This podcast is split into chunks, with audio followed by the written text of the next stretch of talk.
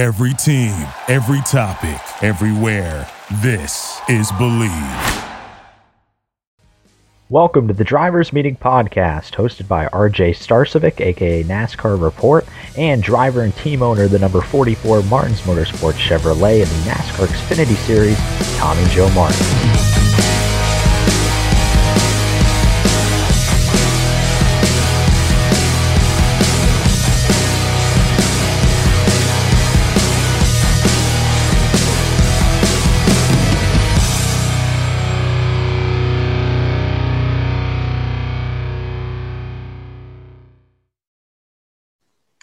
And welcome back to the Drivers Meeting Podcast, episode number eight. And this podcast is now presented by the Believe Podcasting Network. Happy to be with them from now on until wherever the future holds. But we're back, episode number eight. Myself, RJ Starcevic, with Tommy Joe Martins, and our special guest, Jeremy Clements. Thanks for coming on with us tonight. Thanks for having me, guys. I appreciate it. So, I just wanted to start off when you know, everybody who follows the Xfinity series and NASCAR in general, they know who you are. They know your team, the number 51. I mean, if you were to think of two teams, even just one that have been here for a while in the Xfinity series that seem to get better and better each year. And, you know, it would be your team, maybe Sieg at the 39. But how important is it for you and your team every single year just to keep getting better?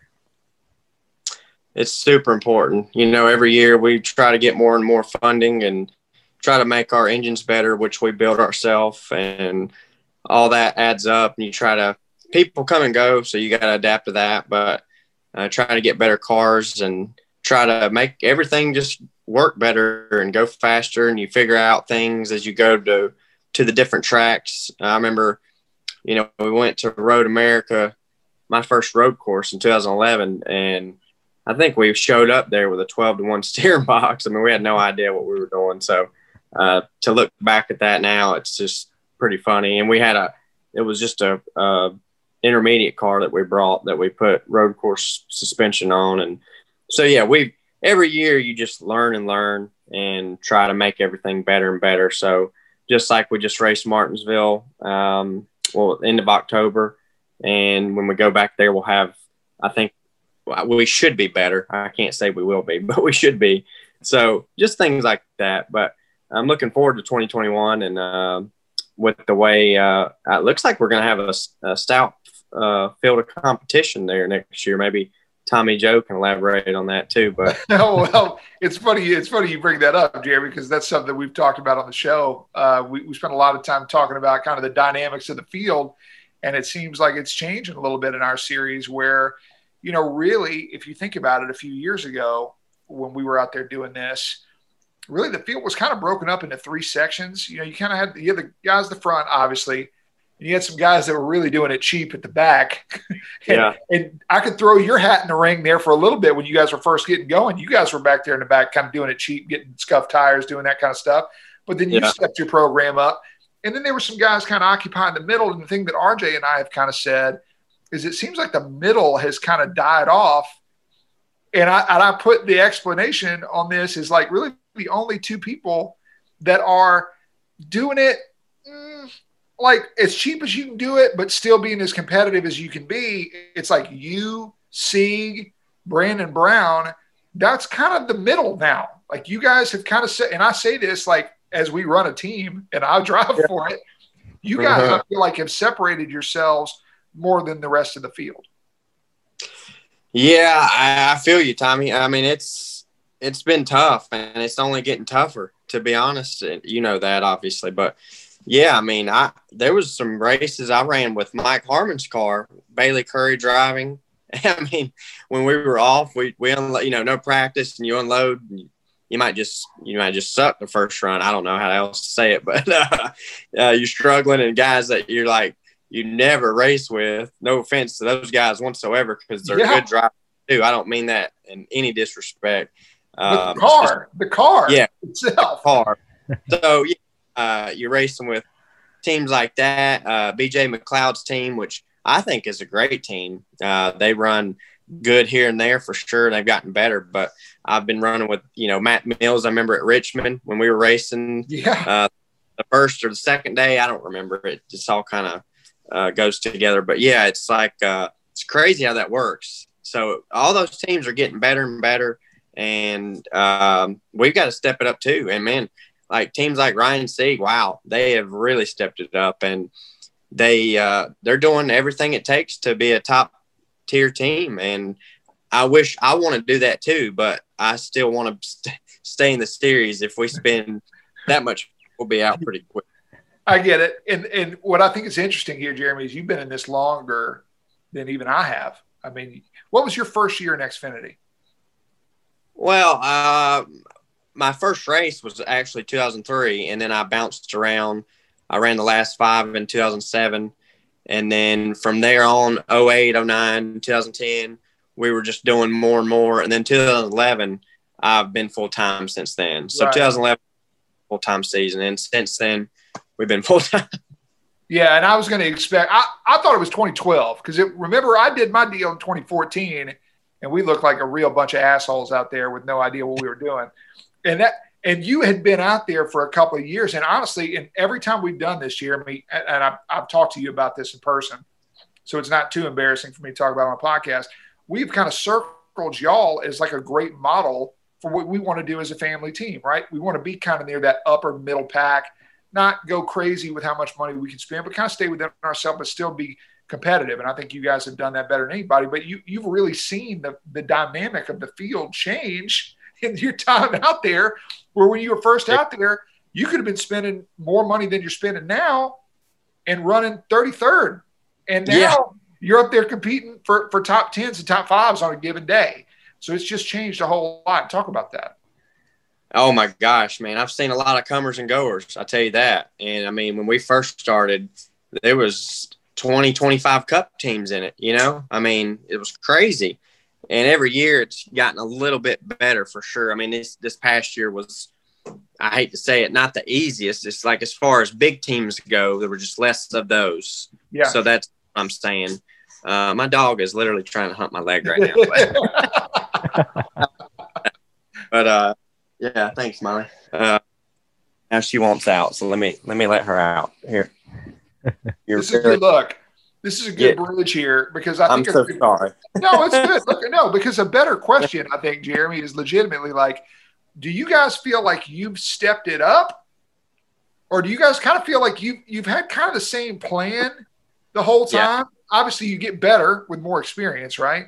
But do you yeah. you really stepped up your program, or that the series has kind of come to you over the over the course of time? Well, I think it's both really, because you know we're still racing against the big teams, the Joe Gibbs Racing, Stewart-Haas, all those teams that are going to be fast regardless.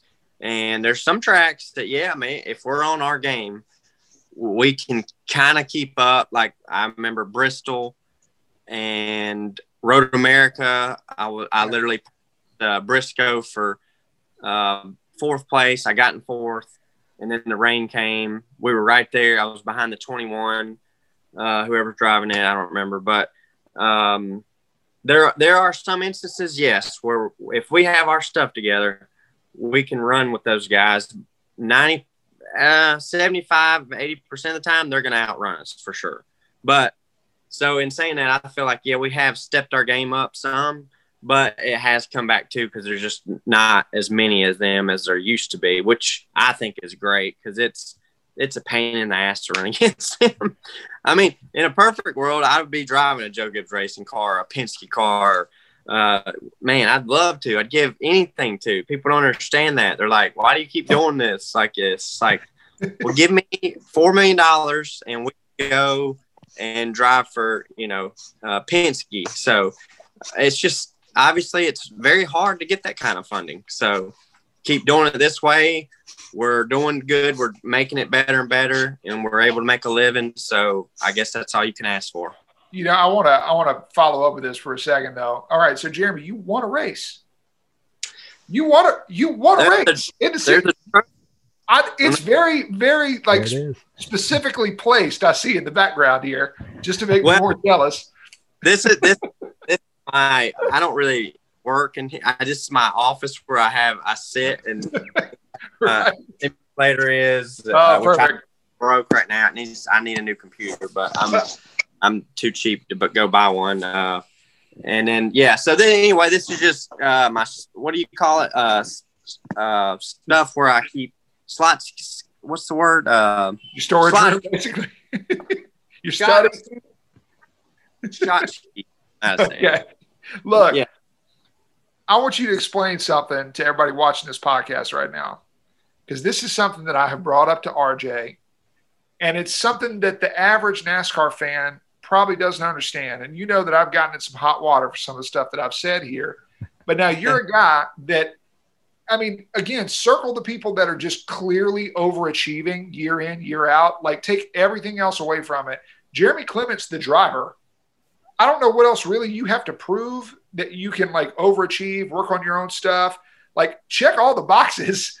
If I'm Thank a you. bigger team and I'm looking at like, okay, I'm going to hire somebody. What more would you really want a guy to do if you were like a mid-level cup team? Like you would have circled all the boxes there.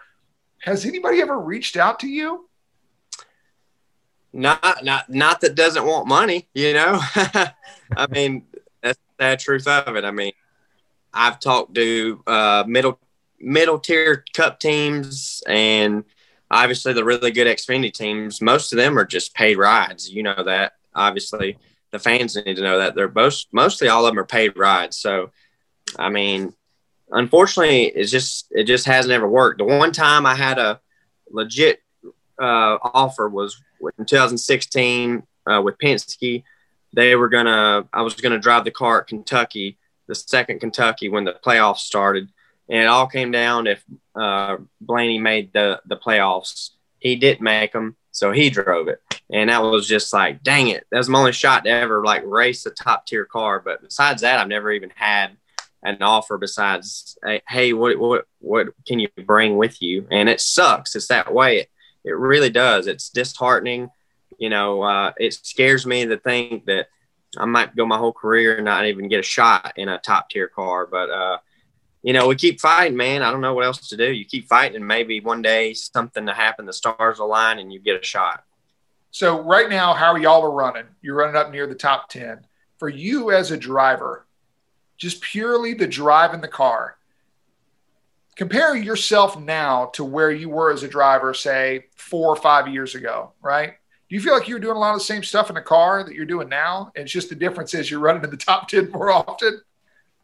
Uh yeah, for sure. I mean, like I said earlier, you learn more and more and you do you try not to make the same mistakes you did before and you know, you go to the road courses and you learn about those and you know, those stay the same really, you know, like you figure out, okay, I can get in this corner, I can try this corner first gear, whatever.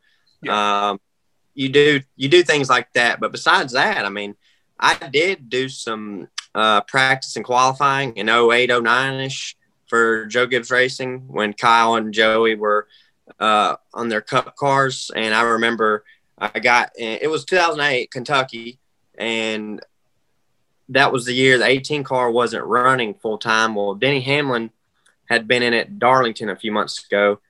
He was the fastest in practice. He wrecked in qualifying. They didn't make the race. Here comes me in Kentucky like two two months later. Jason Ratcliff's crew chief. I'm driving the car for practice qualifying. He's like, dude, just go out there and run 70%. Doesn't even matter we qualify. He's just, Kyle's to start last. So uh, I remember I was second in practice and I'm, I remember driving the car it was so, it was stupid fast. Like I didn't even have to try. So like, I, qualified seventh. I said, I said, oh my God, this car is so fast. Like I barely even drove it. So hence you put me in my car. I'm driving it all the way as hard as I can. You know, we race. I mean, we've we've raced really hard, and uh, and you're just driving the hell out of that thing, and it and you're you know P12. it's like that's all. That's, I don't know what to tell you. Oh, yeah, it's, it's probably more than we got. I actually don't know how I even ran that. And you look Yeah. up, you're still you're 18th on the board. Yeah, it's tough. Uh, it's just the way it is. you're right. unfortunate. All right, RJ, I'm gonna let you handle it for a minute. I know I've been I've been a pester. No, it's all good. I was thinking of something uh, while we're talking about all this Xfinity dynamic stuff, and uh, I I talked to Jeremy like I think it was before the Indy Road Course race, and we're talking about the series and the dynamic and all that stuff, and he brought up an interesting point about something. And when people talk about the Xfinity series and cup drivers always running in it. And that brings, you know, a whole nother level of competition. Once you get to the playoffs in the last few races there, well, there's a rule now where they can't race. But I think before Jeremy brought up a really cool point about how, you know, when these cup drivers come in, Kyle Busch, he's driving a, a an elite Joe Gibbs racing car, you know, when uh or someone else comes in, they're driving, you know, their cup equipment in an Xfinity car. Some people don't. Um, but I think he brought up a really cool point a while ago. He was saying, you know, hey, if someone like Kyle Busch comes and race, he would love to see them run something that wasn't a Joe Gibbs racing car. And I thought that was really interesting because I hadn't really thought about that before, or at least a whole bunch. I mean, is there anything you'd want to elaborate kind of on that subject, Jeremy? Oh yeah, for sure. I mean, I'll double down on that. Putting cup drivers in cup cars is just it's it's ridiculous, really. You know, it's it's not even fair. So you put a guy that that drives uh, two or three times more laps than you do in a given weekend, has twice the track time at least, and then you put them in the best uh, cars. It's like, wow, they're putting on a show today. It's like, no, it's just, I mean, the cars are that good. You know, I mean, those guys are great drivers, of course. Yes, they are. There's no question. But if they want to run with us, it's not fair to put them in equipment like that. Put them in a non-affiliated cup team. That's just, I mean, it, it fires me up because what I said earlier about I, I got in that car and like it was 2008 and I'm second on the board in practice and I qualified seventh. And it's like, and you think about where you were as a driver in 2008 versus where you are now.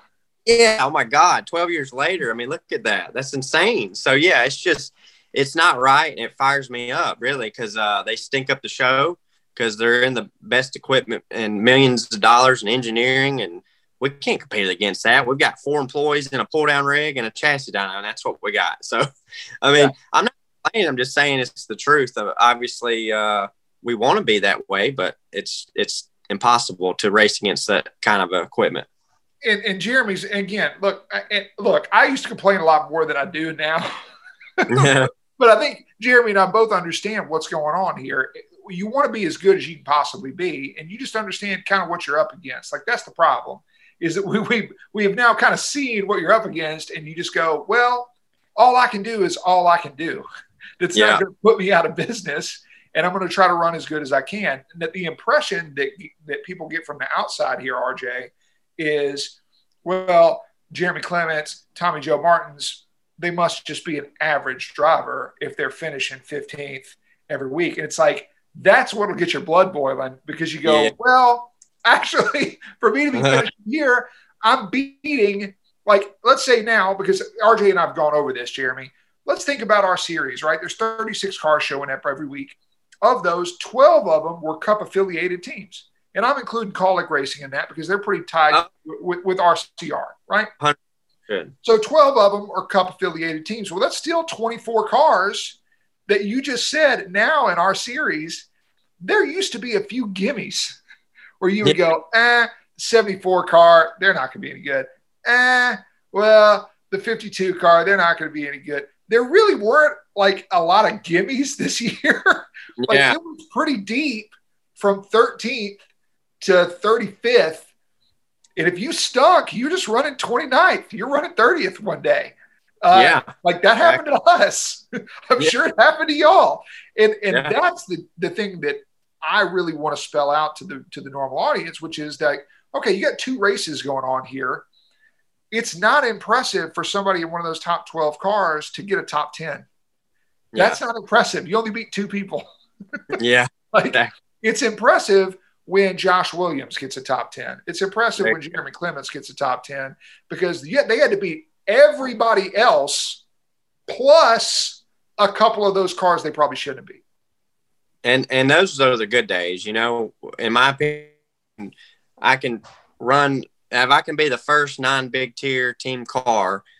Uh, that's a that's a good day, and then if you beat any of those guys, that's even better day. So that's that's the way I kind of race. To be honest with you, so um, that's what we did. Uh, luckily to finish the season off at Phoenix, finishing 10th. That was great. Push put me in a good mood for this off season. So because there's nothing worse. And I know you you uh, I think blew a motor up.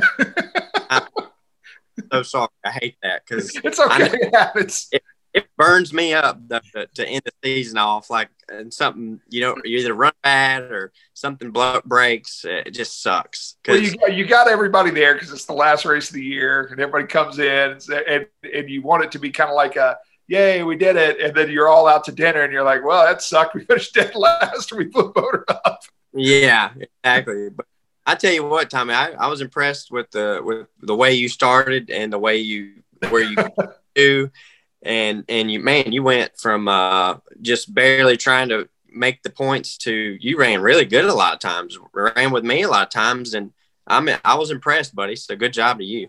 Thank you. Yeah, we had to turn things around there, uh, middle of the year. It was kind of the pivot point, but we we measured it. Uh, this was this was the thing. This is what we held our hat on there at the very end of the year. Even though we we blew up at Phoenix, we went all right from middle of the year onward we were, I think, Jeremy, I think y'all were about 30 points better than us for the rest mm. of the year. And we said, uh-huh. man, if we were ever as good as them, we'd be really kicking butt. Yeah. And the thing is, like, I, you and I have talked about this. When you guys are struggling, and I'm better than you, it's like, uh, and uh, you get out of the car and you go, man, we were just terrible today. And I was like, man, we are pretty good. so, and that's fine. But y'all, y'all have put your program together for so much longer than we have. We're still yeah. book over where we're at. Oh my gosh, yeah, yeah. I mean, you know, we try different setup things, and and obviously you would know what I'm talking about. You try different setup things, and they're either going to work or they're not. And if they do work, you're fast. But they don't, boy, it's a struggle. But you try those things, especially this year when there was no practice, to try to to try to lessen that gap to the big teams. And they were just, you know, there's a handful of times it just didn't work and we sucked. So yeah and there's nothing really you can do about it. There's not a lot of adjustments you can make. That's exactly right. You're stuck in the box you came with, and uh, track bar, wedge, air pressure, and grill tape is not going to fix it. no, no, it's not. And but do you think that that played into our advantage this year? And I'm saying ours, like as smaller teams. Yeah. Because I looked at like what happened with, uh, and I, I like to bring this up on a podcast. Like what happened with the Gibbs cars at Richmond? I was going to say that too. That, that's the one that stands out to me is like, yeah. holy cow. like, how, how am I passing all three of these guys on a long run here at Richmond? And then, of course, the second day, boom, they get it turned around and they're up there and they're all fast. But oh, yeah. would that have ever happened mm-hmm. if we mm-hmm. had a practice? Like, probably no way. No way. No way. So, yeah, there was those instances where that did happen. Just like I said, we, we had a few crappy runs because we showed up and thought what was going to be good wasn't. So it's kind of the same thing, but you're just when when they do it, you're like, wow, you're you're just shocked because all the tools and everything they have, which which is awesome for them. I'm I'm jealous. I'm not complaining. So uh, yeah, they have their off days too. And I remember racing against Briscoe at, at Richmond. He wasn't good. Uh, he wasn't that good at Martinsville either, in my opinion. So the and they won like I don't know what nine races. I don't even know right off yeah. the top of my head. So um, that being said, those guys, all of them had their off days, and with no practice, that just made it more and more of those uh, to happen. So I and I like that.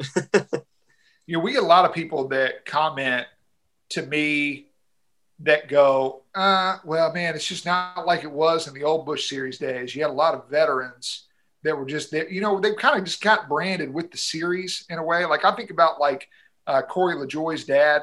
Uh, mm, you know, and, and, yeah, and, and Randy and all and all those guys that kind, you know, uh, oh my gosh, there, there were so many guys that just kind of became Busch Series guys. Yeah, and really. Jay, Jason Keller and Keller. It was another uh, guy on top of my head. Yeah. Mike McLaughlin, uh, Scott Wimmer for the most part. Sure. Guys like that, maybe. Yeah. I mean, uh, uh, Kenny Wallace was a yeah. Busch Series guy. You know, so I think about this and I go, all right, well, who are the new Busch Series guys? And it's like, well, it's like you and Ryan Sieg kind of are the new oh boy Busch Series guy. But think about it, Jeremy. Think about how long you've been out here doing this. Yeah, I still look young though. hey, still looking great. But you've seen a lot of people come and go through the series, and and you have you ever thought about yourself like that? Uh, I feel like I get that sometimes. Actually, you know, somebody will say, um, "Are you going to be in the NASCAR race uh, tomorrow?" And I'm like, there it's all NASCAR. It's just different series. You know, they call the Cup the Cup Series it, they're, that they're NASCAR, and I'm thinking, well, what are we? So yeah, that I get that gets on my nerves a lot. To be honest, you know, it rubs me the wrong way, but I don't say anything. I'm always nice and.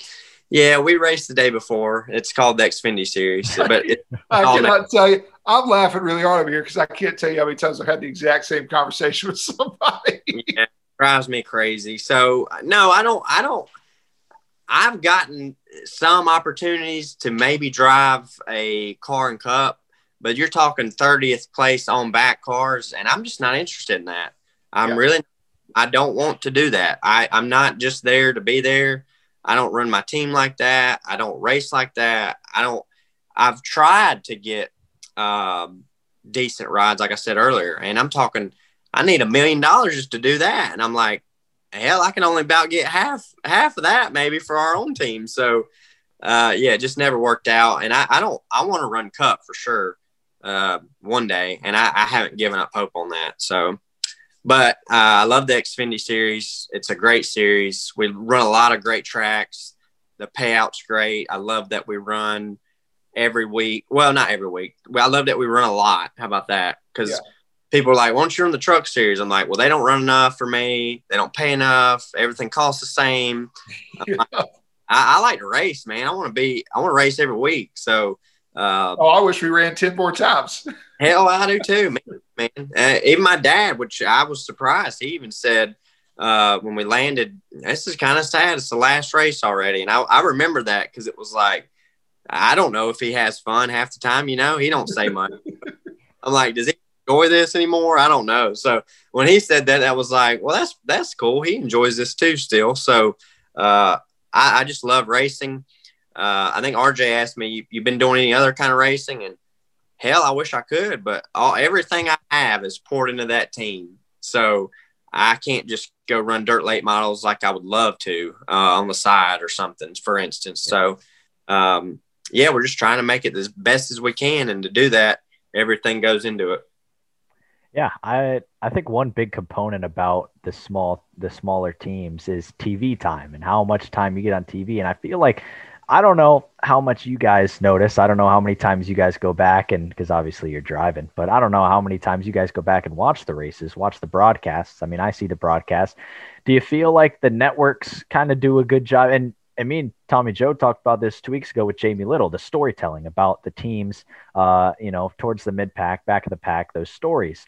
Do you feel like the networks, uh, you know, the broadcasting, do they think they do pretty well of kind of showing the teams all around the track instead of just the powerhouses at the front?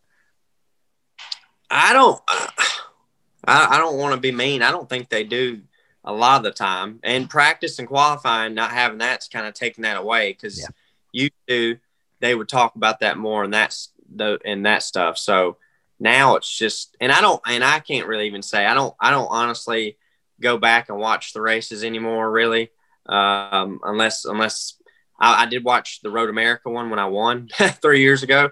Uh, that's I mean besides that or unless it's a wreck I just don't I don't know I don't go back and watch it. Uh, most of the time I watch uh, the Cup race and just try to uh, take notes of that of that day and think about it. But um, yeah, I don't I don't know. I don't. So it's kind of unfair me to even criticize them. Uh, but maybe Tommy Joe, I'm sure he can add to that. Maybe. Uh, look, I grilled Jamie about it a little bit. Last Good. I mean, I, I think there is room for improvement. I will say that. Of course, you know that that's that's it. But but I do think I will say this: as the series has changed, right? they, they do have fewer stories to tell at the front, and that has yeah. kind of opened up a little room for us, right? Whereas I think yeah. that probably would have been closed off when there were 20 something, you know, cup level teams out there in the Xfinity series. It probably just wasn't going to ever happen. You would yeah. have to be having some crazy kind of a day for that to be happening. But now they're generally going to do some sort of a field recap or something about the top 15. And yeah. you're going to get kind of woven in there if you're having a pretty good day. So I, I do think that's changed they've had to uh, just because the way the series has changed, they've had to educate themselves more about teams like Jeremy's, about teams like mine. So, is there room for improvement? Yeah, I wish they would tell those stories more. I wish they would yeah. lean into it a little more. But you know, I also understand that in the moment they're going to talk about the people that are leading the race, and, and we get that. We all understand. Yeah, I mean, I did a couple of Zoom interviews this year with uh, the different TV people. So, and and Dave Burns would call me on my cell phone and ask me different questions, and the ones that feel comfortable with. Uh, you know, before they'd walk up to you and pra- at practice maybe, and you were standing outside your car and they talk to you for five minutes and just get a little bit of info. But uh, yeah, obviously there's room for improvement and go, just go through the fields, uh, you know, two or three times during a race. Say, uh, this is, you know, Tommy Joe Martins in the 44, he's running blah, blah, blah. He's had a good run and blah, blah, blah. Just go through there and do that. And it's really good for our sponsors, you know, our yeah. partners see their stuff on TV. And if they're only covering the top five and talking about, Kyle Busch every other lap. It's like, who the hell wants to watch that? You know, the other part of this is I think we're missing out on some good drama. Like that's so this is what I did, Jeremy. Like I went to college to do journalism. And oh. the most the most dramatic moments generally are not when somebody's really happy. Yeah. it's usually when somebody's really upset. And yeah. like I think about it and I go, like, okay, I take this for an example. Let's say that Phoenix was not the championship race, right? And yeah. so my team we took a little bit of a strategy thing and we got up there on the front row and I wound up having a motor that was blowing up. And so I looked like a real dumbass because I went from about first to 25th in about two laps, right? My yeah. motor blows up 10 laps later. Okay. Well, that's a pretty good story. If yeah. it's just the middle of the race and nothing's going on, why not just throw it to the pit reporter and go. Hey, I'm standing here with Tommy Joe Martins. Your motor just blew up. You were you just took the lead on that last restart. What happened? There you go. And that's just like 30 seconds eh, just to kind of know what's going on. And that's something that I noticed happened a lot more in the older broadcast when I go back and watch some on Speed World, ESPN, is that if Geoff Bodine, who was running 21st, had a suspension part break on like lap 201, yeah. They just threw it down there to them. And they're like, let's just talk about Geoff Bodine for a minute. Because well, it's like, well, we're just clicking off laps yeah, why not? not? Really anything else to talk to about? But I, you know, I forget this a lot, but we are entertaining people. We're on TV. We're we have fans at the tracks to watch. I mean, it's entertainment. So let's let's uh you know try to WWE it or you know yeah. Entertaining. So I don't blame you. I mean, you know what did a fun fun one is at Bristol. Jeffrey Earnhardt got into the back of BJ McLeod wrecked, wrecked a Johnny Davis car. He comes careening off the wall, wrecks one of his own cars. Gosh, that was that that hurt. That, that's, that's a great, what a great interview to interview both of them. Yeah. okay. So BJ, you just got taken out by a teammate and you just wrecked one of the cars that you own. How do you feel about that? Yeah, I'm sick. So I mean, yeah, why not stuff like that? I got wrecked at Road America uh, by another car that I was racing in points for I mean, you could have been like, "Oh wow, what what happened?" and and made a little drama there, stuff like that. But you in that moment, would you have given a very clean, positive interview? Probably not. Hell no. it wouldn't have been that positive, but no, it would have been. There you go, Tommy. I don't know what it is, why it's changed. Is it laziness? Is it just don't care? Is it the? It's obviously whoever's running that show. I, I don't have a clue why why it would be that way. Yeah. So this is and RJ I know we're kind of going down like a weird road here with this, but I mean, this is something I have talked to NASCAR about. And NASCAR has said that they really wanted to focus the Xfinity series on developing stars, young huh. stars for the sport. So I, I know this is kind of a co op thing between NASCAR and the media networks where they really try to focus on the guys like Chase Briscoe, which, by the way, he's a badass. Like, none of us are going to make fun of this. Yeah. Because we think that there's enough room in the pie to tell a few other stories yeah, during the broadcast. It's not that we don't want you to talk about Chase. Chase is awesome and he deserves all of it. It's yeah. just that when you focus so much on the front of the field, think about the burnout rate that some of these guys have, right? Where they spend or they have a, a big sponsor or whether they're self-funded, whatever it is, they're on a big team, they spend a lot of money and they're gone in three years and now we've talked them up, and it's like, well, where did that really lead? Whereas you have a guy like Jeremy sitting here. This is me looking at it from a producer standpoint. Well, Jeremy, I know is in the series every year for like 10 years. Yeah. So that's that's somebody that I can kind of go back to to to be the baseline story Mm-hmm. and then everybody else can kind of come off of that. So I, that that I don't know what I don't really love the mentality of like we got to really focus on developing a star here because as we've seen, we don't know where those stars wind up, right? RJ, like okay, we did that with Christopher Bell. Christopher Bell went to the 95. Did he really get talked about a lot? Now he's going to the 20. So it's some of that can be inconsistent with where the finish line even is for all the coverage that they get. I, I agree. Yeah, I totally get that. And and one last thing here, I do have one last question. Um, when we talk about the races this year and how some of them, some of them will have practice and qualifying that will be aired, and I know I believe Daytona will have the single car qualifying as it always does. When you're talking, and both of you guys can have an answer about this, since both of you guys are drivers and owners. When you're organizing sponsorship for the season and everything like that, is there a bigger benefit for them um, to come on board for these races that do have the practice and the qualifying and and the extra TV time like that? Is that a big factor in it? I, I would say so. Yeah, for sure. That's just extra TV time, extra pictures, extra social media, extra everything. And before, obviously, we didn't even look at that. Like I, as far as that was just that was just part of it. Now it's not. So, Yeah. you know, it's just it, it everything's changing. So you got to adapt to it. But yeah, I didn't even think about that. Uh, and and I did lower our price uh, a little bit actually, which uh, is a low price anyways.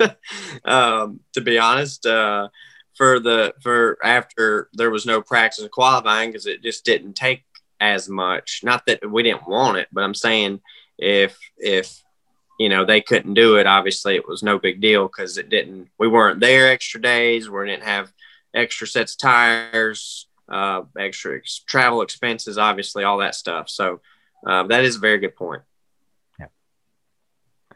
You got a thing on All right, uh, Jeremy. Tommy Joe? No, I mean the same thing. You know that that's that's something that we look at. Is it, it saved us money, but is it costing us something more that we're not seeing here, which is like Yeah. time for the sponsors at the racetrack, which is really what they're paying us for, right? It's not just on TV, but also just the whole experience as a whole. All right, and we got to weigh that as an industry. Yeah. Jeremy, thanks a lot for spending time with us, man. Appreciate you coming on. Yeah. Hey thanks so man, no problem. I really appreciate y'all and Tommy. Can't wait to go door to door with you again next year, and hope you have a great off season. Yeah. Art- Can't wait to drop to the back of Daytona. It's going to be a lot of fun. Yeah, I know. Right? Yeah. Let's go ahead and make a plan now. right. Awesome. All right. Well, great to have you here. Thanks for coming on, and hopefully we'll uh, talk to you soon. Sounds good, guys. Thank y'all so much.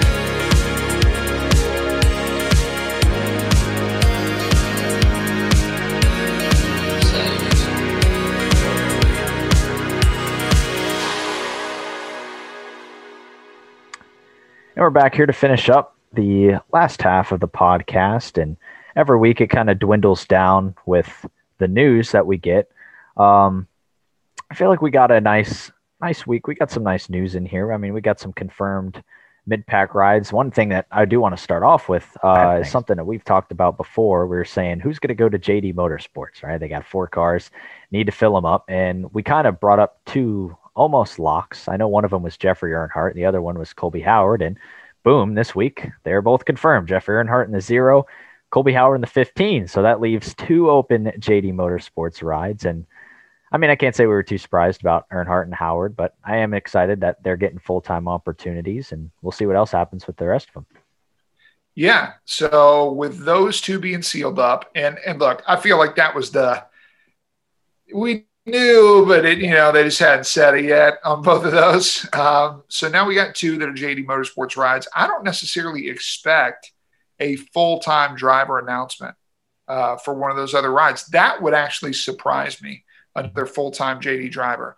The one that's still kind of dangling out there is the 93. So that is now Josh Reaume that is running that deal. That is not affiliated with Ryan Sieg Racing anymore. So that's the one that I look at as like, okay, mid upper mid tier, mid tier ride. You know, what is that going to be when when Josh is now kind of on his own?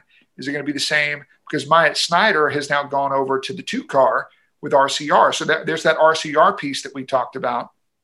Is RCR going to run the 21 as well? I would assume that they would as as a sort of a, a rotation type car like they did in this past year. Yeah. And let's talk about that RCR because that's been definitely a big thing. We know that Myatt Snider's going to that two car, but we had a few drivers that could have possibly went to this ride, Front Row Motorsports 38 today. Uh, a little Adam Stern bomb comes out, and Anthony Alfredo is likely the front runner to take over the 38. I heard that the other one could have been Kaz Grala, and they were kind of sponsorship and and and fighting for that ride. But it looks like Anthony Alfredo might win that deal and head to the 38. I mean, for Anthony Alfredo's career, I mean, he hasn't even run, I don't think, a full truck or Xfinity season for points. But when he does, he's done very solid in the 21 Xfinity car. And now he could propel himself to running for rookie of the year. I mean, that's pretty cool for him. Yeah, and and what is that rookie of the year battle going to look like in the Cup Series, right? Like who who else is, is fighting right? Who else is fighting him? So so is that a strategic move for Alfredo? And look, he's young. Is this the right time? Look, everybody wants to debate this. Like, I think this is more of a NASCAR thing. Okay, if if it really comes down to me, it's not Anthony Alfredo. All Anthony Alfredo can do is look at the options that are provided to him. Anthony looks at that and goes, I was in the 21 car this past year. When I was in that car, I was competitive. I felt like I was competing for top fives. I was competing near the front of the field. Everybody tells me that I did a good job. Okay, well, if you're not really in this to try to win an Xfinity Series championship, if you're just trying to get to the Cup Series, you know, then check that off the list. And what I'm saying the issue with this is it's not an Anthony Alfredo issue. He's a good kid. He's got sponsorship and he's weighing out his options. What, what is the best option for me, Anthony Alfredo, as a driver on the table right now? What probably needs to happen is NASCAR shouldn't allow somebody to go to the Cup Series with limited experience, right? Where there, there has to be some sort of a checkpoint, somebody that can get to and we spoke with Jeremy Clements on this podcast. Okay, there probably needs to be some safeguards so a guy like Jeremy Clements is potentially presented with those type of opportunities first, right? That those are the type of guys that we want in the Cup Series, the guys that have really put in the time at the lower levels. Now, we don't expect you to be there for 10 years like Jeremy has been, but we do expect you to have done at least – what would equivalent be a full season in one or the other, right? So, like if trucks and Xfinity, we look at them the same way. We want to see you have run at least two full seasons of trucks or, or one full season of Xfinity racing before you can like apply for your cup license. Yeah. Something to that extent, right? Like with Formula One, RJ, I think we both like watching Formula One. Formula One's got a lot of fans. They talk about the super license, the FIA super license. And there are so many other series that count points towards a Formula One license, right? Mm-hmm. Formula Two gives you more points. But there are other series that also give you points towards a super license that would qualify you to be an F1 driver, right? So you basically understand that the guys that are hopping in these F1 cars whether you think they're the 20 best guys in the world or not, they certainly are qualified to be there based on the qualifications that were set, clearly understood by everybody going into it. Whereas with NASCAR, that is a moving target. There is absolutely no rhyme or reason to it. And it's what really frustrated people about Quinn Houff taking the ride away from a guy, um, my guy, Landon Cassill, right? Where it, it's not, it's we're not dissing Quinn Houff we just don't know anything about Quinn Houff. Yeah. Where you're going, who is who is this guy? I know who Landon Cassill is. He's running the Cup Series for a long time, and Quinn just hadn't put the time in. That doesn't mean that Quinn stinks. Quinn's terrible. Quinn doesn't deserve to be there. It's more just we want to see you put the time in at the lower levels, and, and I do feel like that NASCAR should do something about that. They some sort of forced participation for a longer duration at the lower levels. And, and honestly, I wouldn't mind if there was some version of like success, right? Where it's like, oh, you won the Xfinity Championship. Well, obviously, even if you were only there for one year, you can go to Cup. But you ran the Xfinity Championship and you finished 15th. Well, we're going to need to see you down there for at least another year or two or whatever it is to to establish. We basically want only established people coming up to the Cup Series, both skill level as drivers, but also from a marketing side, because we need to be able to explain these people as the best people in the world, the ones that are up here at the Cup level. Yeah, that's something that Brad Keselowski had noted on um, after. I mean, it was after that Texas race, the famous, you know, Quinn Houff incident that we talked about. And, you know, he was very outspoken about that, saying, hey, we need qualifications, you know, to come up here. And, you know, he didn't name any names, but we know what he was talking about.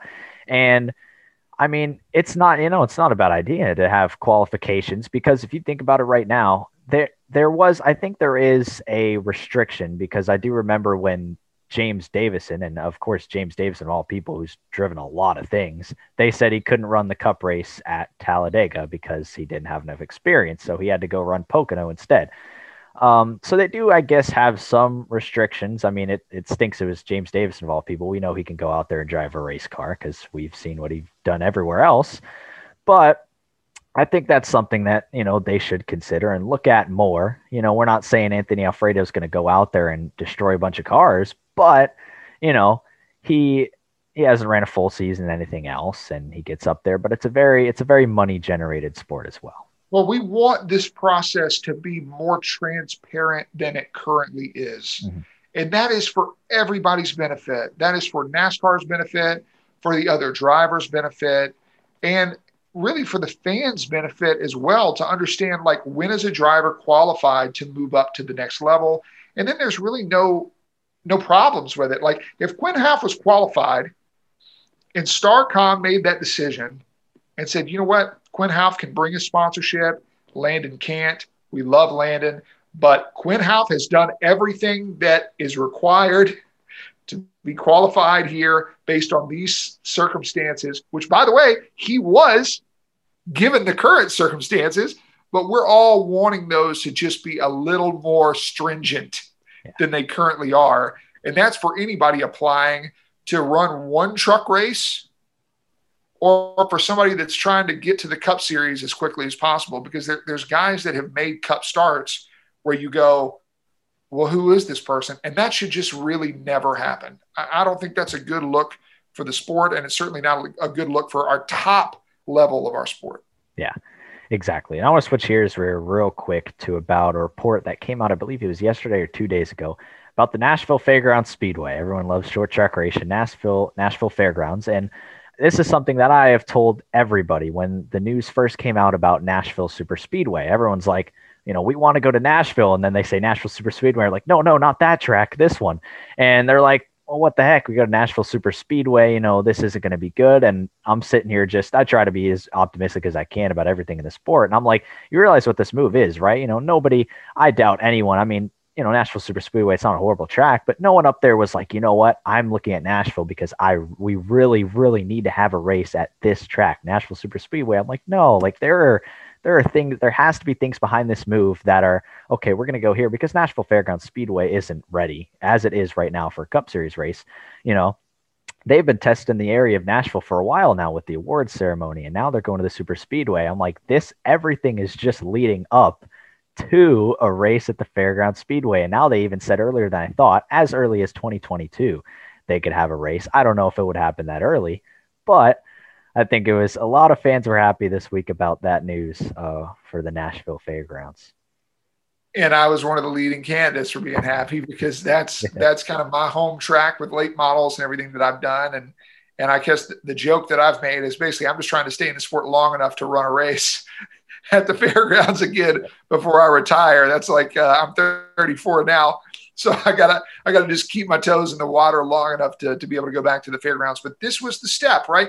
And, and this was hinted at, maybe not everybody caught the news over the course of last summer, where Bristol Motor Speedway placed a bid to run the fairgrounds, which was eventually turned down by the fair board in Nashville, which really had my head spinning around because I was like, how, why in the world would you turn down, you know, Speedway Motorsports from, from running this deal? Because that, that's who needs to run this deal. Uh, is the Smith family and, and let them come in here and do this thing. It seems as though that's the direction that we're headed, where Bristol would essentially be taking over running the fairgrounds and that that's what's going to really get the process going for the renovations that are necessary to get the fairgrounds to NASCAR level facility. And that's really the holdup here. Uh, that's where NASCAR wants to be. That's where we all want to be is the fairgrounds. And again, it sounds like we're dissing Nashville Super Speedway. I don't really have a problem one way or the other.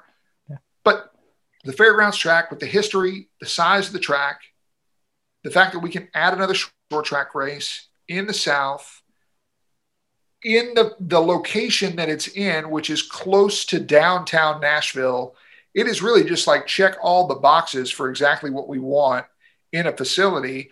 And it's just about getting it back up to modern, you know, NASCAR top premier level standards. And once that happens, we're going to be there. Yeah, we talk about short tracks. We could get Nashville Fairgrounds Super or Speedway in the future. But we know that Auto Club Speedway made an announcement, or they had a you know transfer this week where they will not have a race uh, this year. Kind of saw that one coming, but everyone was like, "Oh, we won't get to see the finale on the oval." But then right after that, they announced that next year in 2022 they will have a race on the big track, and then wipe it all out and have the short track race. So I think uh, a cool thing about that is you guys are going to be stuck in Florida for three weeks three, probably more than that for to open the season. Daytona, Daytona, and then Homestead. Uh, so, for, I mean, for you and your team, are are you looking forward to to being in a uh, a Florida tour? Very, very tan. I'm going to be very tan in the month of uh, February and early, early, uh, early March. No, it's what had to happen, right? So. I, there you go to NASCAR. Everybody that says all I do is rip NASCAR, I'm not. That was the necessary move they had to make. Now, the replacement race being the Daytona road course and how this is all shaken out, actually, I think this is something that really ought to stay around. This is a good thing. This is cool. We call it Speed Weeks. Let's run the 500. Let's run the road course races the next week. This is a good way. Let's make Speed Weeks Speed Weeks. It's going to be a couple of weeks, not a week. Let's make it a couple of weeks. This is a good thing. I think this is actually a backdoor, really neat thing that they did here. And when I look at potentially how the schedule shapes up in 2022, which is going to be the big, like, what's going on year, right? Clearly, the Cup Series wants to go to Road America. That's a decision they have made. I think that one sticks around. Yeah. When I look at like okay, well, we have now moved a race to the Daytona uh, road course. Is that something that sticks? I think it probably should. The question becomes where is a race being vacated, right? So, like, I look at a facility like Texas and what has happened this year, that, that is kind of the, the focus, whereas Bristol in my series is only getting one race.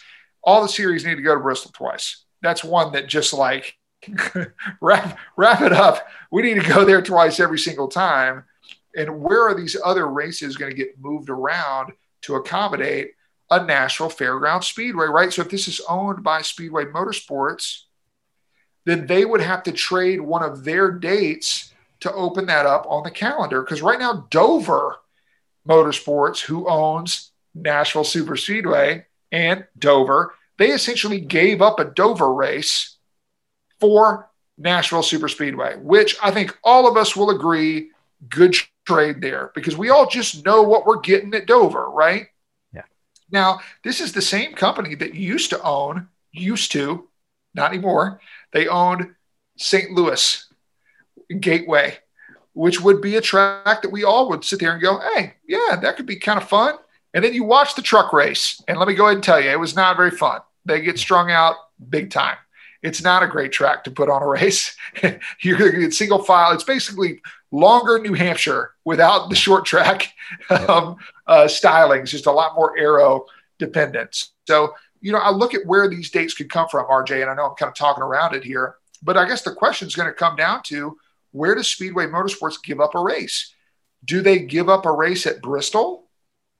because that seems like a mistake to me but that's the word that i'm hearing is that the spring race at bristol would be transferred to the fairgrounds and that we would still go to texas twice which i do not understand. I don't get it. yeah. I, I know you're not in favor of Texas Motor Speedway. Not many people are, and, and from you driving on it, from with, a driver's with the, the COTA race, right? So with the yeah. COTA race happening, that is them testing the waters in another Texas market. Now, to me, if I'm in NASCAR and I'm looking at this, I'm going, yeah, I want one race at Texas Motor Speedway. I'm not, I'm not saying get rid of Texas Motor Speedway. Absolutely not. Yeah. It's a great facility and it's in the middle of Dallas. Awesome. Okay, let's run there and then let's run COTA. And that's the Texas races.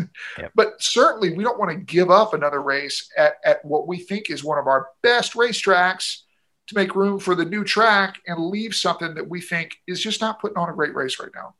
Yeah. And you talk about the spring Bristol race, and that is right now the Bristol Dirt Race for Cup and for trucks. So if that, I mean, we know that trucks is going to, to Knoxville, which is great. That's really cool. So, you know, you wonder if they do replace that Bristol Spring race with Nashville Fairgrounds. I mean, the world would have a meltdown if they made the fall Bristol race dirt. I mean, we would just we would just lose it. The sport would be gone. They would never do that. Um, but you know, if they take that away, I wonder if NASCAR is still going to look at this dirt thing and say, hey, you know, we should try it for Cup. You know, I mean, if it's re- if it's somehow really good, I mean, if it's terrible for Cup at Bristol Dirt, I doubt they would try that again. I mean, it is Bristol Dirt; it's not a dirt track, but I feel like they just wouldn't try that again. And I'm this thing about Bristol Dirt. I mean, it's 500 laps. I feel like that's going to take forever. they have changed the laps. I mean, they're going to have intermissions. The cars are going to be going way slower around the track. I just feel like it's going to take forever. I mean, I'm kind of mad that they didn't make this a night race, like a night event. They they're starting it at 3:30, but then I'm sitting here like, well, this race is going to last forever. Like, there's no way they finish this thing in under three hours if they keep it at 500 laps. So I don't know. I mean, I know we've talked about Bristol Dirt a lot. It's just a throw up. Like, what the heck? We don't. I mean, you're going to be watching it from home. You guys don't have to do it. So I, I, think that's really cool for you. But I wonder if they if they do keep this dirt thing going, if they do end up replacing the Spring Bristol race with Nashville Fairgrounds. I wonder if they, you know, for an All Star race. I know we always talk about the Charlotte Dirt Track. They're doing Knoxville. I think it's all just going to depend on how this one goes uh, upcoming. Yeah, definitely. And and. Uh, I look at this really, RJ, is like right now, this is clearly a transition year, right? So the fairgrounds isn't ready. California Speedway isn't what they want it to be yet.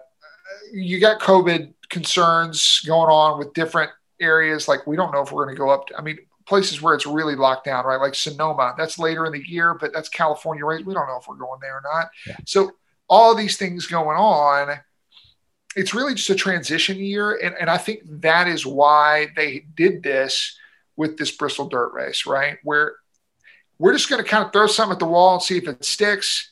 And if it doesn't, then whatever. This was kind of going to be a weird year anyway, right? I don't necessarily think that dirt is a long term plan for the Cup Series, especially moving to a new car. But I think what those guys said as ownership is they went, well, this is going to tear the hell out of one of our cars. If you do want to try that, let's try it right now during a year where essentially all of these cars are worthless at the end of the year anyway. So who cares? We can make one a dirt car. Let's do it.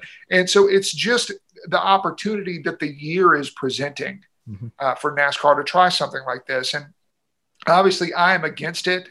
I have said my piece about it, but I, but I understand the logic behind doing it and, and just want to get some eyeballs on, on a unique event and a unique thing. Now, what that's going to turn into for the series moving forward, look, I think when you think about the direction of the series, I think the Xfinity series has clearly, along with Cup, leaned into road course racing. Now, what I would say is for series identity purposes, that the truck series should lean into dirt racing and get out of the road course game. Like that should be the thing for the trucks is we're going to run two or three dirt races and we're going to run more short track races. And we're going to stay primarily in the southeast. We're going to stay down here and the teams aren't going to have to travel very far. We're going to run a lot of short. We're going to run Bristol twice. We're going to run Martinsville twice. We're going to run Eldora and Knoxville and the Charlotte uh, dirt track, and we'd be like, okay, well, that's already seven races in Richmond. We're going to run that, And, and like when you start adding that up, you go, okay, well, you know what? You can put together a pretty good series with speedways, dirt tracks, and short tracks. And I think that should be the identity of the truck series moving forward and let them run a few events on their own, right? Especially with the new pit stop rules and everything they're talking about doing. Okay, that makes sense. And let my series be a development series, but also more road course focused. And, and it would kind of get rid of the need for, and it's clearly just like a, a little bit of a gimmick of the dirt thing in our series. Like, let that be, let that be the trucks thing that they go do and that's really cool. And it's a wild card race. And it's a lot of fun to watch. But then our series aren't having to build a specialty car for a one-off, one-off race.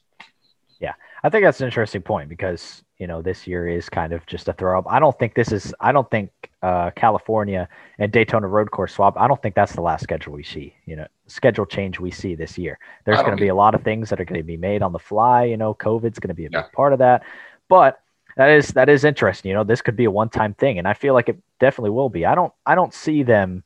You know, with the new car is already enough for 2022. I wouldn't see them making a dirt car. You know, a new dirt. They got to figure it out on on asphalt and concrete first before they make a dirt car. So that thing's expensive to run on dirt. yeah, I wouldn't. The most expensive dirt car in the history of the world. Yep yeah, I I mean maybe down the road, maybe once we get into this next gen car for three or four years, but that's definitely and and, and if the spring Bristol race is replaced by Nashville Fairgrounds, at least it's something that's you know a, a short track race, right? It's we're not throwing dirt on Bristol, and it's a questionable move whether we want to. But then, but then, RJ, we're not gaining short track races. Yeah. When we take away a short track race and replace it with another one, then you have the same amount of short track races. Yep. And the goal here is to gain short track races on the schedule. And instead, we would be taking away California, which is a great racy, fun racetrack that people actually enjoy watching the product at. And you're placing it with a short track, and you're like, eh, I mean, that's great, but I kind of liked watching California Speedway. And then you'd be replacing Bristol, which everybody loves watching. They were the only races, the Bristol races, were the only track that had two races in the top 10 of the was this a good race Jeff Gluck poll. The only track that had two yeses was Bristol. Okay. So clearly everybody likes the product there. And you would be replacing that with another track, another short track. Why are we doing that? That feels like a waste. Replace one of those races that sucks with a short track race. That's what we want. Yep. So I, I don't understand why that's complicated, but it feels like it's very complicated. And I understand that it's ownership of the tracks, and I get a lot of the other structure to this. But the basics of this is like, don't replace a short track with a short track. Don't replace a good track with a short track. You're not replace a bad track with a short track, and that's a positive move. It's one thing about the racing product, but it's also, you know, drawing the fans. I think Bristol does an incredible job. I mean, you know, the All Star race, you know, we hadn't had many events with fans and everyone was desperate to go somewhere, but they made that what, like right on the fly? I think it was, it had to be, I don't know the exact timeline. It might have been about four weeks before, five weeks, but they had just said it. Okay, we're doing the All Star race at Bristol. And I'm pretty sure they sold out the, or we're almost there at the capacity and there were just oh they sold out. It was a thirty thousand yeah. capacity, and they yep. sold it out. Sold it out, yeah, and right right on the spot. And you know, even for when the playoff race when they went there, they've done a great job at the place. The things that they do, I mean, it's just it's awesome. I mean, who doesn't want to go to Bristol Motor Speedway to watch a race? You get to see everything. It's right in front of you. They're all going in circles it's right the there. You know, to watch a race at in the world. It is yep. incredible, and so I, and it's such an amazing facility that I just go, why, why are we messing with this one? This is the one we don't mess with more than any other track on the schedule. Don't mess with this one. Uh, but I understand how the the look with everything in life. Everybody follow the money. That's it. So the people that are making the decisions here, NASCAR, the organization owns a lot of the tracks and anything that says Motor Speedway on it is owned by Bruton Smith and Speedway Motorsports. That's who owns those tracks Charlotte Motor Speedway, Bristol Motor Speedway, Texas Motor Speedway, Las Vegas Motor Speedway. So anything that says Motor Speedway on it, they own it. So they were the one that made the decision to close Kentucky down this year. That was their call, which we don't see Kentucky coming back anytime soon. That's consolidation, right? And they're looking at that like, where can I move these dates around? And I think where one of those dates, that Kentucky date, is going to wind up is Nashville Fairground Speedway eventually. But right now, that date landed with Texas, and they did something weird with the second Bristol date. That's that's how I see it going, and I would be surprised if it happened any other way. Yeah, yeah, and uh, it'll be interesting to see how all these schedule changes work out. And like I said, I doubt this is the final schedule change we see for 2021. 2022 is a whole different story. You know, we'll see when we get that schedule. Even that could change on the fly next year. But one more thing here that I sent out, or a report came out today, and I sent out a post today uh, about iRacing and NASCAR.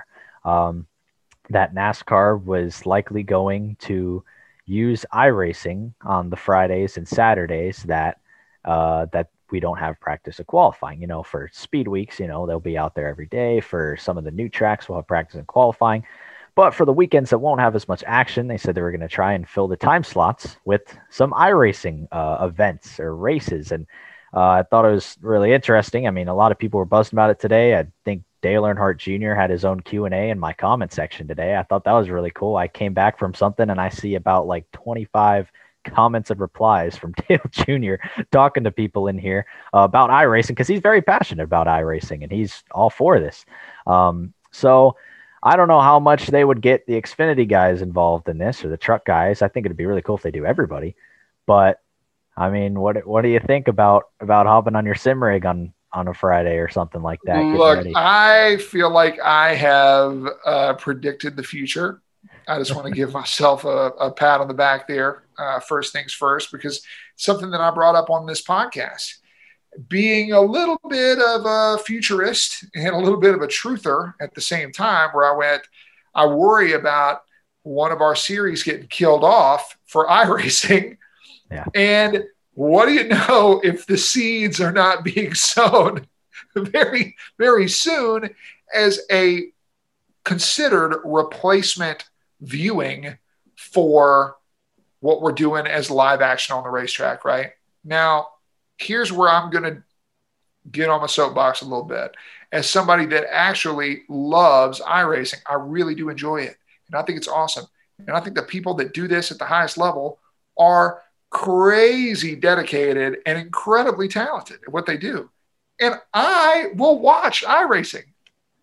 But here's where we're going to have a little bit of a problem when you go, all right, this is a replacement for live on track activity. No, it's not. All right, let's stop. Because the one thing that racing has as a difference to iRacing was really two things. Number one, danger. And number two, consequences. And really, it could just be consequences, consequences being danger, consequences being uh, success, fame, consequences being money lost and equipment exploded. But injury and danger and like a sense of speed and all of this, that's included endurance, physical strain uh, from people that are that are competing at a high level. It's just not there, and it's racing. I'm not saying it's not racing, but it's not. It's not a sport. it's not that.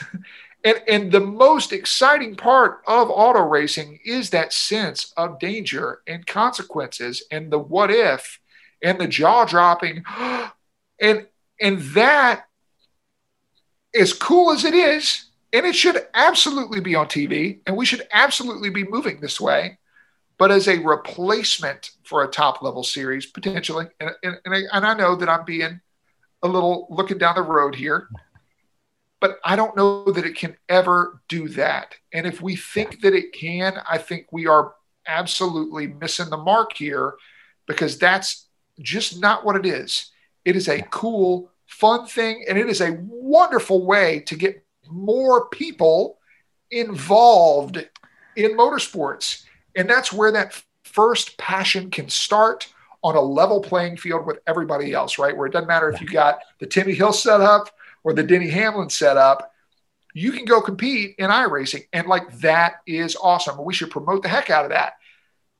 I'm gonna get a little crossed up when when we're putting that on television as like, well, you know, we don't have an Xfinity race this week, but we do have this. Because I think part of the thing that made it so interesting here, RJ, when when that was the case, there was nothing else going on. And it was the same drivers that you saw in races on Sunday or on Saturday or in the Friday truck race. They were the ones in the races. Yep. So they were NASCAR stars, just eh, different kind of racing, right? So, you, so why were you watching it? Were you watching it because it's iRacing, or were you watching it because of who was in it? Yep. And I would say that you were watching it because of who was in it, right? Because not everybody's watching every Coca Cola e race. And so if we think about that and go, well, we're just going to put the Coca Cola e series on here and we're going to promote that like it's the fourth series. Look, I'm, I'm down with that. But I think that the results there are going to be a little more disappointing than what we're probably thinking that will be. Yeah, I, I was just about to say, I hope they didn't look at, you know, what we had with the Pro Invitational the wrong way. Because if you think about what the Pro Invitational was, there was nothing going on. Pandemic has just begun, nothing going on. And this was a, an alternative that only us as motorsports had we could make this, you know, as real as possible. Yeah. You know, the NBA couldn't do, you know, like a 2K, you know, football couldn't do Madden. We had iRacing. But the thing about it is it was fun. We weren't watching these races to seriously, you know, see um, you know, who won. Now, obviously we're rooting for drivers and rooting for good racing, but we were tuning in because we were watching Jimmie Johnson, we are watching William Byron, we are watching all these guys we see normally on iRacing, and it was just fun because there was nothing else, you know, to watch. And but you're think, also watching guys that are at the front of the field every week. Yep. Struggle. And you're looking at guys like Timmy and Garrett, and they're like dominating. And you're going, well, this is fun because it was so different and it was yeah. fun. And it was, it, but it was the same characters that you saw on TV every week and the same guys you root for. You could wear your Kyle Petty, you know, hoodie. You could wear your, your Timmy Hill t shirt. You could wear your William Byron t shirt and it was fine. It's going to be a different dynamic if we just open it up and just put iRacing on TV. Yeah. Am I going to watch it? Yeah. But is that going to be the same as as what was going on with that Pro Invitational? Absolutely not. And, and I don't think that we're going to experience the same results. And I think TV would be disappointed uh, in in what that would turn into. Yeah. Uh, and before, you know, we were at we had about just over a million viewers for um, a few of the pro invitational events, but it's just nothing. It's because nothing else was going on. You know, if you pay, paint a picture in your head saying, okay, if they play uh, an e Coca Cola, you know, iRacing series race on FS1, say they played on FS1 or NBCSN or even CNBC, are people going to watch, you know, iRacing with names they don't really know over, say, football's on that night, basketball, because we right. have other sports we're competing with? Uh, I mean, heck, maybe there is even another motorsports race somewhere. Maybe there's an F1 race somewhere, an IndyCar race. Uh, SRX, SRX is coming along. Um, I just, you know, I hope they don't. It's great to get uh, your spirits up high because of what we had with the Pro Invitational, but that's not. We're back. You know, we're slowly getting back to normal. We got all these sports back, all this, you know, TV stuff. It's not going to be the same, even if it's just the NASCAR Pro Invitational, even if it's every single Cup driver racing. It isn't going to be the same. And what when is this going to happen? Is it going to be on a Friday? Is it going to be on a Saturday? Yeah. All of us are going to be gone, right? So, like, I think this really is being framed around those Coca-Cola drivers. Like, I, I think that's what's going to happen. Is the E Series is essentially going to take over that Saturday spot on live TV, which, like, God bless them. I think it's great that they're getting that opportunity. And, and I will say it is great for the sport of NASCAR that we are providing that level of coverage to an iRacing series and really to just to esports in general, right? So, like, let me be on the positive side here for a second. That is really, really good for NASCAR. NASCAR should be wrapping both arms around esports because, like you talked about, RJ, we can do something in motorsports that other sports cannot do. That product, when we put it on TV with the real life announcers, it can really be dressed up the same as a real race, right? And what we're doing on iRacing is the same stuff we would be doing in a car. Now, obviously, the conditions are a little bit different, you know, but you're not simulating a free throw moving the sticks on 2K, right? That's not teaching you how to shoot free throws. Yep. Whereas what we're doing in iRacing can translate to real life. And in fact, you got guys like Brandon Kettel who are really good late model racers and guys that, that can go out and win races at local short tracks. And I think that's awesome. So giving them a platform is good. But I but we haven't seen any details about what this is going to be, right? So is it going to yeah. be an invitational style thing, or is it going to be the, the Coca-Cola series, or is it going to be a mixture of both? I would probably say a mixture of both. It's just we're trying to chew up content, right? So that's what they looked at as like, all right, well, you're cutting out uh, you know 70 hours of programming for us at fox or for us at nbc sports how are we replacing that well they're going to probably replace it with the esports yeah i'm looking on my phone right here in the the comment section and it's interesting because that's going to be it probably the biggest part of it is who's racing who are we going to be watching you know yeah. we know it's i racing. we know it's just normal i racing. who are we going right. to be watching dale jr said here in his q&a comment section of mine. He said here someone had said that uh, Dale Jr. can get his payback on Denny Hamlin at Homestead from that Pro Invitational race, and Dale right. Jr. said, "Hearing I'm ineligible to compete." So Dale Jr. is apparently ineligible to compete in this. So that kind of says, okay, maybe we won't see Dale Jr., Bobby Labonte, and all those guys that kind of came for this. Um, so that still leaves the door open. Okay, maybe it'll be the Cup Series that we'll see. Is it the same Pro Invitational drivers where Xfinity guys can come in and run Cup cars? to try and qualify. But if, like you said, if it's Friday, Saturday, you guys are gone. You guys are on your way to the track preparing. So I feel like if it's the Cup or Xfinity guys, this will be something that's pre-taped, maybe pre-taped earlier See, in the week. This, this to me is like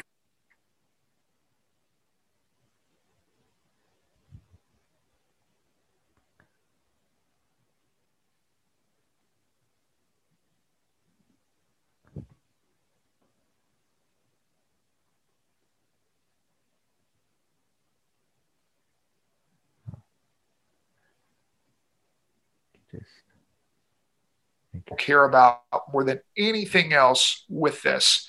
They're going to care about who's in the race. So let's give them some stars. Even if they're older stars, let's give them some stars in the race. But yet, let's also do the Coca-Cola iRacing series. Let's let's do that too. These races are over in an hour and a half, two hours. We can chew it. It's not like we're, we're dying for the timing of this. That's fine. I do think, RJ, one of the things that we haven't mentioned yet the fact that these races were broadcast live, yep. live, not tape delay, we're showing it later, whatever, live, because that's driving engagement on also social media. And that's what they're seeing. They want live programming. And what's so cool about iRacing is you can be live broadcasting this, and everybody's in different locations and that's great. So that's what creates those type of opportunities for like the guys you said, Bobby Labonte, a Kyle Petty, or whatever. Those are the type of guys that I think could draw some eyes to this, legitimize iRacing to the more casual people, and also provide a good bridge to like we can do like an iRacing Legends series. There's the Dale Jr. aspect, right? Yep. And then we can also do the the uh, Coca Cola E series. So there's like a couple of ways to skin the cat here that I think could be really fun. Yeah, it'll be interesting to see. Maybe Jimmy John. I know Jimmie Johnson's always on iRacing testing yeah. his Indy cars, but you know this that could be something that could happen. An iRacing Legend Series. You know, you'd probably have to introduce some of these guys to a sim rig, but I mean they all know what it is. But you could have a bunch of names. Hey, they know what a wheel of pedals. RJ, they know what a wheel of pedals is. I think they can figure yeah. it out. they, could, they could figure it out. You know, they might be in the back and uh, lap car like Jimmie Johnson was in the in the Pro Invitational, wipe, wiping out the field in the first race. But you know, you get used to it. And but guys like Landon Cassill, guys that were in the series, right, and are now out, look at how much they drove traffic on Twitch and on social media during that little stretch. And, and so, look, I'm all for NASCAR creating more stars, more drivers, more opportunities for people to be promoting NASCAR around uh, the country and on social media and different the more stars we got, the better off we are as a sport, right? That's just drawing more eyes to it. And, and I think esports is absolutely one of those avenues that we ought to be pursuing. The place that I diverge from this plan a little bit is I'm just not think, saying blanket esports, it's all going to be great. There has to be an approach to this where we don't just put these Coca Cola guys on an island and go, well, you're the same as the Xfinity series. Yeah. You're not going to get the result from that that you want. There has to be a way to bridge this and connect it, and you got to have some stars attached to that. Yep, it'll be interesting to see what they do uh, with that. It's gonna be it's gonna be a very weird season. Scheduling changes everywhere. uh, new cars coming out. Um, I mean, iRacing is going to be important in this. Esports, it's going to be nuts, and it's almost here. We're getting into the the holiday season. It's Christmas is coming up. You got yeah anything uh, special planned for for Christmas for New Year's? Hanging out in Mississippi with the family here, uh, and then uh, right there around the first of the year, we're getting right back to it. Right back to it. Yeah. I mean, have you have you been in the shop? Been around the shop lately? was over there in Carolina here uh, this past week. They're they're hard at it. I told them to take some time off for Christmas, and I think they uh, sort of listened to me. Uh, where uh, Buddy and the guys there, uh, I think they worked a couple days this week, and then they're going to be taking some time off for for the holidays, which we want them to do. Uh, still so much to do before Daytona. It's going to be here yeah. before you know it.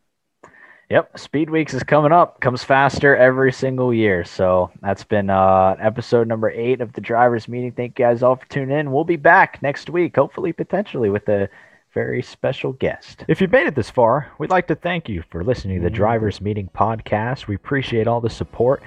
And if you liked it, make sure to subscribe, follow, and stay tuned for upcoming episodes.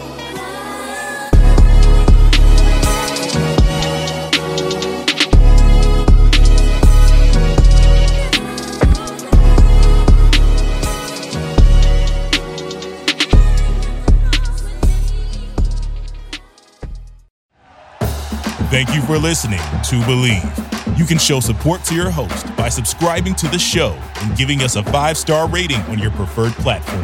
Check us out at Bleav.com and search for B L E A V on YouTube.